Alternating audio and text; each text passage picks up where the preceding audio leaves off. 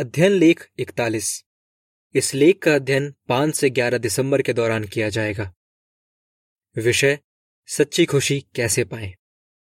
ये लेख भजन 128 के एक पर आधारित है, जहाँ लिखा है, सुखी है हर कोई जो यहोवा का डर मानता है, उसकी राहों पर चलता है। गीत 110 खुशी यहोवा देता है। एक झलक। कुछ लोगों को लगता है कि अगर वो मौज मस्ती करे खूब धन दौलत कमाए, उनका बड़ा नाम हो, शोहरत हो, एक बड़ा ओहदा हो तो वो खुश रहेंगे। लेकिन इन चीज़ों से सच्ची खुशी नहीं मिलती। जब यीशु धरती पर था तो उसने बताया कि सच्ची खुशी पाने के लिए हमें क्या करना होगा। इस लेख में हम जानेंगे कि कौन से तीन कदम उठाने से हमें सच्ची खुशी मिल सकती है। पैराग्राफ एक, सवाल। इंसानों में क्या इच्छा होती है? और इस इच्छा को पूरा करने से हमें खुशी क्यों मिलती है? दुनिया में ऐसी कई चीज़ें हैं जिनसे हमें पल भर की खुशी मिलती है, लेकिन ये सच्ची खुशी नहीं होती। सच्ची खुशी हमेशा तक बनी रहती है। यीशु ने पहाड़ी उपदेश देते वक्त बताया कि हम सच्ची खुशी कैसे पा सकते हैं। उसने कहा, सुखी है वो जिनमें परमेश्वर से मार्गदर्शन पाने की भूख है। मती पाँच का तीन। यीशु जानता था कि हमें बनाया ही इस तरह गया है कि हमें परमेश्वर के बारे में सीखने और उसकी उपासना करने की इच्छा होती है। जब हम ये इच्छा पूरी करते हैं तो हमें सच्ची खुशी मिलती है। और यहोवा खुद भी तो आनंदित परमेश्वर है। इसलिए अगर हम उसकी उपासना करेंगे तो हम भी खुश रहेंगे। पहला तिमिथियुस एक का ग्यारह। पैराग्राफ दो और तीन। सवाल क। मती पाँच के चार, दस और ग्यारह के मुताबिक हम कैसे हालात में भी खुश रह सकते हैं? सवाल ख। इस लेख में हम किस बारे में चर्चा करेंगे? और इस विषय पर चर्चा करना क्यों अच्छा होगा? क्या हम सिर्फ़ तभी खुश रह सकते हैं जब सब कुछ अच्छा चल रहा हो? ज़िंदगी में कोई परेशानी ना हो। नहीं, हम मुश्किल आने पर भी खुश रह सकते हैं। ध्यान दीजिए कि यीशु ने कहा, सुखी है वो जो मातम मनाते हैं। ये ऐसे लोग हो सकते हैं जिन्होंने पहले कोई पाप या गलती की थी और इस वजह से बहुत दुखी हैं। ये वो लोग भी हो सकते हैं जो बड़ी बड़ी मुश्किलों का सामना कर रहे हैं और बहुत परेशान हैं। यीशु ने यह भी कहा कि जो सही काम करने की वजह से जुल्म सहते हैं और जिन्हें उसके चेले होने की वजह से बदनाम किया जाता है, वो भी खुश रह सकते हैं। मती पाँच का चार, दस और ग्यारह। पर ऐसे मुश्किल हालात में कोई कैसे खुश रह सकता है? यीशु समझा रहा था कि सच्ची खुशी पाने के लिए यह ज़रूरी नहीं कि हमारी ज़िंदगी में सब कुछ अच्छा चल रहा हो और कोई परेशानी ना हो। इसके बजाय सच्ची खुशी तब मिलती है जब हम परमेश्वर के बारे में सीखते हैं। उसकी उपासना करते हैं और उसके करीब आते हैं। इस लेख में हम इसी विषय पर चर्चा करेंगे और जानेंगे कि सच्ची खुशी पाने के लिए हमें कौन से तीन कदम उठाने होंगे। पैराग्राफ दो और तीन से जुड़ी तस्वीर के बारे में। जब भाई बहनों को गिरफ़्तार करके अदालत ले जाया जाता है तो कई बार दूसरे भाई बहन आसपास खड़े रहकर उनका हौसला बढ़ाते हैं। चित्र शीर्षक, सुखी हैं वो जो सही काम करने की वजह से जुल्म सहते हैं। मती पाँच का दस। बाइबल पढ़िए और उसका अध्ययन कीजिए। पैराग्राफ चार, सवाल, सच्ची खुशी पाने के लिए हमें क्या करना होगा? पहला कदम, सच्ची खुशी पाने के लिए हमें बाइबल पढ़नी होगी और उसका अध्ययन करना होगा। हम अच्छी तरह जानते हैं कि इंसानों और जानवरों को ज़िंदा रहने के लिए खाने की ज़रूरत होती है।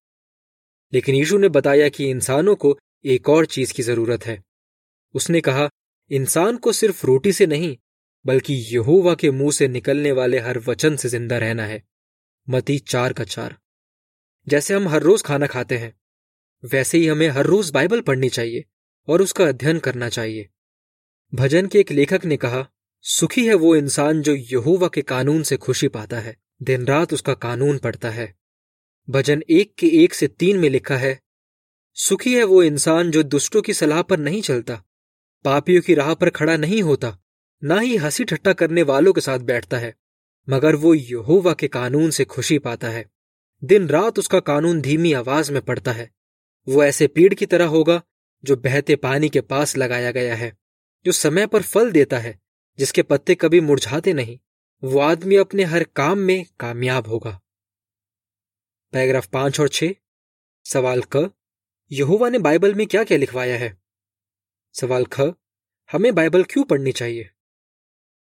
यहोवा हमसे बहुत प्यार करता है, इसलिए उसने बाइबल में लिखवाया है कि अगर हम खुश रहना चाहते हैं तो हमें क्या करना होगा? जैसे, हम बाइबल से जान पाते हैं कि हमारे जीने का क्या मकसद होना चाहिए, हम यहोवा के करीब कैसे आ सकते हैं, और उसके दोस्त कैसे बन सकते हैं? हमें बाइबल से यह भी पता चलता है कि अगर हम चाहते हैं कि यहोवा हमें माफ़ कर दे तो हमें क्या करना होगा? इतना ही नहीं बाइबल में ये आशा भी दी गई है कि आगे चलकर हम एक बहुत अच्छी ज़िंदगी जिएँगे। जब हम इन बातों के बारे में सीखते हैं तो हमें बहुत खुशी होती है। बाइबल में कई मामलों के बारे में बढ़िया सलाह भी दी गई है। जब हम उन बातों को मानते हैं तो हम खुश रह पाते हैं। तो जब कभी आप दुखी हों, परेशान हों, तब बाइबल पढ़ने के लिए और उसमें लिखी बातों पर मनन करने के लिए और ज़्यादा वक्त निकालिए। यीशु ने कहा था, सुखी है वो जो परमेश्वर का वचन सुनते हैं और उस पर चलते हैं। लूका ग्यारह का अट्ठाईस। पैराग्राफ सात। सवाल, हमें किस तरह बाइबल पढ़नी चाहिए और ऐसा करने से क्या होगा? बाइबल पढ़ते वक्त जल्दबाजी मत कीजिए, बल्कि इसे आराम से पढ़िए। क्या आपके साथ कभी ऐसा हुआ है कि किसी ने आपका मनपसंद खाना बनाया, पर जब आप खाने बैठे तो आपका ध्यान कहीं और था या आपके पास समय कम था, इसलिए आप उसे जल्दी जल्दी खा गए? और खाने का पूरा मज़ा नहीं लिया। मगर फिर बाद में आपने सोचा होगा, काश मैंने थोड़ा आराम से खाया होता और हर निवाले का स्वाद लिया होता। बाइबल पढ़ते वक्त भी हमारे साथ कुछ ऐसा ही हो सकता है। शायद हम जल्दबाजी में पढ़े और उसमें जो सीख दी गई है उस पर ध्यान ही ना दे। इसलिए जब आप बाइबल पढ़ते हैं तो जल्दी जल्दी मत पढ़िए। कोई किस्सा पढ़ते वक्त उसके बारे में कल्पना कीजिए। सोचिए उस वक्त क्या क्या हो रहा होगा। आसपास कैसी आवाज़ें आ रही होंगी। और आप उस किस्से से क्या सीख सकते हैं? इस तरह बाइबल पढ़कर आपको अच्छा लगेगा और बहुत खुशी मिलेगी। पैराग्राफ आठ, सवाल विश्वास योग्य और बुद्धिमान दास अपनी ज़िम्मेदारी कैसे अच्छी तरह निभा रहा है? यीशु ने विश्वास योग्य और बुद्धिमान दास को ठहराया है, ताकि वो हमें सही वक्त पर खाना दे। और आज ये दास अपनी ज़िम्मेदारी बहुत अच्छे से निभा रहा है। हमारे पास ढेर सारे प्रकाशन हैं। मती चौबीस का पैंतालीस। विश्वास योग्य दास जो भी प्रकाशन तैयार करता है, वो सब बाइबल पर आधारित होते हैं। इसलिए जब हम इन्हें पढ़ते हैं तो हम जान पाते हैं कि किसी मामले के बारे में यहोवा की क्या सोच है। तो ये बहुत ज़रूरी है कि हम प्रहरी दुर्ग और सजग हो ये पत्रिकाएँ पढ़ें। जी वेबसाइट पर जो लेख आते हैं, उन्हें पढ़ें। सभाओं की अच्छी तैयारी करें और हर महीने जे डब्ल्यू ब्रॉडकास्टिंग का कार्यक्रम देखें। जब हम बाइबल और बाइबल पर आधारित प्रकाशन पढ़ेंगे तो हम वो दूसरा कदम भी उठा पाएँगे। जिससे हमें सच्ची खुशी मिलेगी। यहोवा के स्तरों को मानिए। पैराग्राफ नौ, सवाल, सच्ची खुशी पाने के लिए हमें और क्या करना होगा? दूसरा कदम, सच्ची खुशी पाने के लिए हमें यहोवा के स्तरों को मानना होगा। भजन के एक लेखक ने कहा, सुखी है हर कोई जो यहोवा का डर मानता है, उसकी राहों पर चलता है। भजन 128 का एक। यहोवा का डर मानने का ये मतलब नहीं कि हम उसे डर डर कर जिए। बल्कि इसका मतलब है कि हम इस बात का ध्यान रखें कि हम ऐसा कोई काम न करें जो यहोवा को पसंद ना हो। बाइबल में यहोवा ने लिखवाया है कि उसकी नज़र में क्या सही है और क्या गलत। हमें पूरी कोशिश करनी चाहिए कि हम यहोवा के इन स्तरों को माने। अगर हम वो काम करें जो यहोवा को पसंद है और ऐसा कोई काम ना करें जिससे उसे नफरत है तो हम खुश रहेंगे। पैराग्राफ दस, सवाल। रोमियो बारह के दो के मुताबिक यहोवा के स्तरों को जानने के अलावा हमें और क्या करना होगा?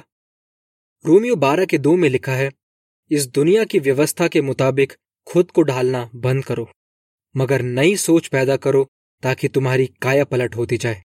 तब तुम परख कर खुद के लिए मालूम करते रहोगे कि परमेश्वर की भली, उसे भाने वाली और उसकी परिपूर्ण इच्छा क्या है। हो सकता है एक व्यक्ति जानता हो कि यहुवा को ही सही गलत के स्तर तय करने का हक है, लेकिन यह काफ़ी नहीं है। उसे उन स्तरों को मानना भी होगा। इसे समझने के लिए एक उदाहरण पर ध्यान दीजिए।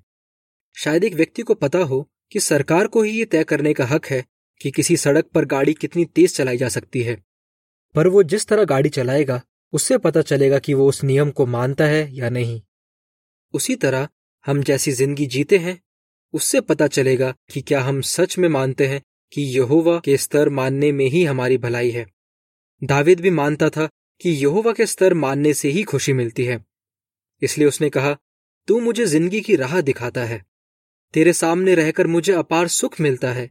तेरी दाई तरफ़ रहना मुझे सदा खुशी देता है। भजन सोलह का ग्यारह। पैराग्राफ ग्यारह और बारह। सवाल क। जब हम बहुत दुखी या परेशान हों तो हमें किस बात का ध्यान रखना चाहिए? सवाल ख। फिलिपियो चार के आठ को ध्यान में रखकर हम किस तरह तय कर सकते हैं कि कोई मनोरंजन सही होगा या नहीं? जब हम बहुत दुखी या परेशान होते हैं तो शायद हम कुछ ऐसा करने की सोचें जिससे अपना गम भुला पाए। लेकिन ऐसे वक्त में हमें ध्यान रखना चाहिए कि हम ऐसा कुछ ना कर बैठे जिससे यहोवा नफरत करता है। पॉलुस ने फिलिपी में रहने वाले मसीहों को जो चिट्ठी लिखी, उसमें उसने कहा, जो बातें नीक हैं, जो बातें साफ़ सुथरी हैं, जो बातें चाहने लायक हैं और जो बातें तारीफ़ के लायक हैं, उन्हीं पर ध्यान देते रहो। फिलिपियो चार के आठ में लिखा है, आखिर में भाइयों, जो बातें सच्ची हैं, जो बातें गंभीर सोच विचार के लायक हैं, जो बातें नेक हैं, जो बातें साफ़ सुथरी हैं, जो बातें चाहने लायक हैं, जो बातें अच्छी मानी जाती हैं, जो बातें सदगुण की हैं और जो तारीफ़ के लायक हैं, उन्हीं पर ध्यान देते रहो। पॉलुस यहाँ खासतौर पर मनोरंजन की बात तो नहीं कर रहा था। लेकिन जब आप सोच रहे हो कि आप अपने खाली समय में क्या करेंगे तो आप इस आयत को ध्यान में रख सकते हैं। जैसे कोई फ़िल्म देखने से पहले आप सोच सकते हैं, क्या यह फ़िल्म नेक है? क्या यह साफ़ सुथरी है? क्या यह चाहने लायक है? क्या यह तारीफ़ के लायक है? उसी तरह कोई गाना सुनने से पहले, कोई किताब पढ़ने से पहले या कोई वीडियो गेम खेलने से पहले आप खुद से यही सवाल कर सकते हैं। इस तरह सोचने से आप जान पाएँगे कि यहोवा की नज़र में क्या सही होगा और क्या गलत। अगर हम यहोवा के उचित स्तरों को माने तो हमारा जमीर साफ़ रहेगा। फिर हम वो तीसरा कदम उठा पाएँगे, जिससे हमें सच्ची खुशी मिलेगी। यहोवा की उपासना को सबसे ज़्यादा अहमियत दीजिए। पैराग्राफ तेरह, सवाल, यूहन्ना चार के तेईस और चौबीस के मुताबिक सच्ची खुशी पाने के लिए हमें और क्या करना होगा?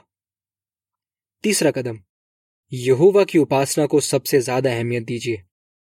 यहोवा ने ही हमें बनाया है, इसलिए हमें उसकी उपासना करनी चाहिए और ध्यान रखना चाहिए कि कोई भी बात हमारी उपासना के आड़े ना आए।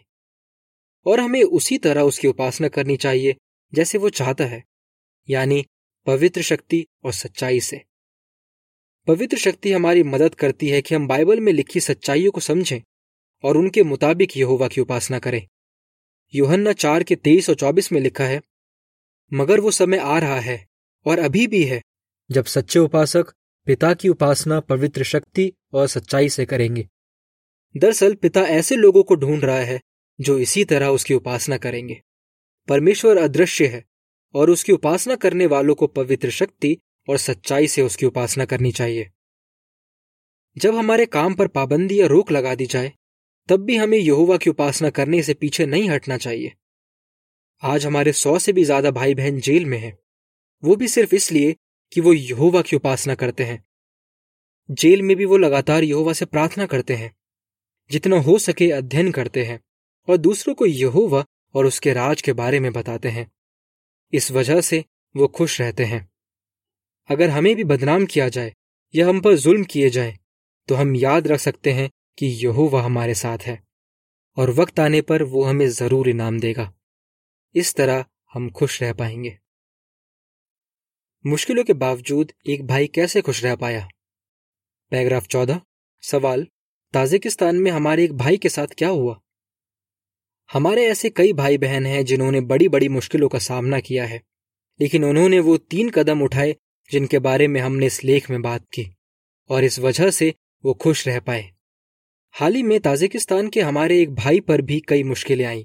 इस भाई का नाम है जॉविडॉन बाबा जनोव जब वो 19 साल का था तो उससे सेना में भर्ती होने को कहा गया, लेकिन उसने मना कर दिया। इसलिए 4 अक्टूबर 2019 को पुलिस वाले उसे घर से उठाकर ले गए और कई महीनों तक उसे हिरासत में रखा। वो उसके साथ ऐसे पेश आए, जैसे वो कोई अपराधी हो। कई देशों की मीडिया ने बताया कि उसके साथ क्या क्या हो रहा है। खबरों में आया कि उसे बहुत मारा पीटा गया। अफसरों ने उसके साथ ज़बरदस्ती की कि वो सेना में भर्ती होने की शपथ खाए और वर्दी पहने। कुछ समय बाद अदालत ने उसे सजा सुनाई और उसे जेल हो गई। लेकिन कुछ समय बाद तजाकिस्तान के राष्ट्रपति ने उसे रिहा करने का आदेश दे दिया। पर इस मुश्किल दौर में भी जॉविडॉन खुश रह पाया और यहोवा का वफादार रहा। वह ऐसा इसलिए कर पाया क्योंकि उसने यहोवा के साथ एक मज़बूत रिश्ता बनाए रखा। पैराग्राफ पंद्रह। सवाल, जॉविडॉन जेल में भी यहोवा के बारे में कैसे सीखता रहा? जब जॉविडॉन जेल में था तो उसके पास न तो बाइबल थी और न ही कोई प्रकाशन। फिर भी वो यहोवा के बारे में सीखता रहा। कैसे? जो भाई बहन जेल में उसके लिए खाना लेकर आते थे, वो खाने की थैली पर हर दिन का वचन लिख देते थे। इस तरह जॉविडॉन हर दिन बाइबल के वचन पढ़ पाता था और उस पर मनन कर पाता था। रिहा होने के बाद जॉविडॉन ने कहा, जिन भाई बहनों ने अभी तक किसी बड़ी मुश्किल का सामना नहीं किया है, उनसे मैं कहना चाहता हूँ कि जब तक आपके पास आज़ादी है, ये बहुत ज़रूरी है कि आप लगातार बाइबल पढ़ें, प्रकाशन पढ़ें और यहोवा के बारे में जितना हो सके सीखते रहें। पैराग्राफ 16 सवाल, जॉविडॉन जेल में भी किस बारे में सोचता रहा? जॉविडॉन यहोवा के स्तरों को मानता रहा।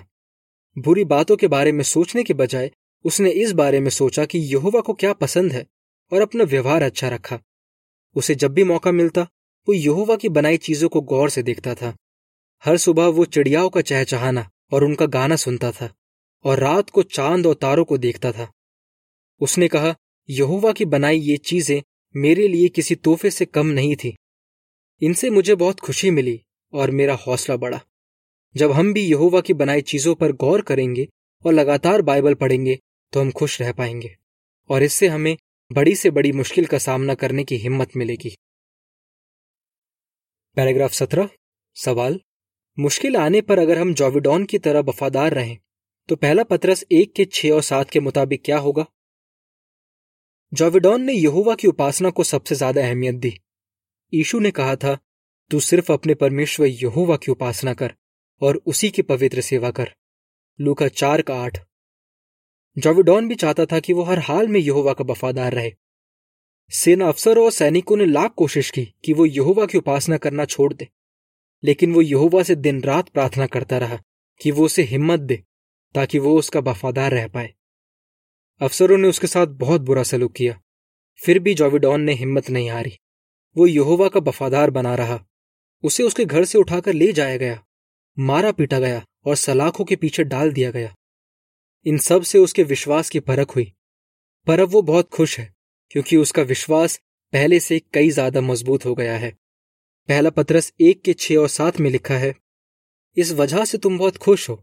हालाँकि कुछ वक्त के लिए ज़रूरी है कि तुम तरह तरह की परीक्षाओं की वजह से दुख झेलो, ताकि अपने परखे हुए विश्वास की वजह से तुम यीशु मसीह के प्रकट होने पर तारीफ़, महिमा और आदर पाओ। तुम्हारा परखा हुआ विश्वास उस खरे सोने से कहीं अनमोल है जो आग में तपाए जाने के बाद भी नष्ट हो जाता है। चित्र शीर्षक जॉविडॉन यहोवा के बारे में सीखता रहा। यहुवा के स्तरों को मानता रहा और उसने यहोवा की उपासना को सबसे ज़्यादा अहमियत दी। पैराग्राफ अठारह, सवाल, मुश्किल आने पर भी हम कैसे खुश रह सकते हैं? यहुवा जानता है कि हमें सच्ची खुशी कैसे मिल सकती है और उसने हमें बताया है कि इसे पाने के लिए हमें क्या करना होगा। अगर आप वो तीन कदम उठाएँ जिनके बारे में हमने इस लेख में बात की तो चाहे आपकी ज़िंदगी में कितनी ही मुश्किलें क्यों ना आए, आप खुश रह पाएँगे। तब भजन के लेखक की तरह आप भी कहेंगे, सुखी हैं वो लोग जिनका परमेश्वर यहोवा है। भजन 144 का पंद्रह। आगे बताए कदम उठाने से सच्ची खुशी कैसे मिल सकती है? पहला कदम, बाइबल पढ़कर और उसका अध्ययन करके। दूसरा कदम यहोवा के स्तरों को मानकर। तीसरा कदम, यहोवा की उपासना को सबसे ज़्यादा अहमियत देकर। गीत नवासी, सुन के अमल करें। लेख समाप्त।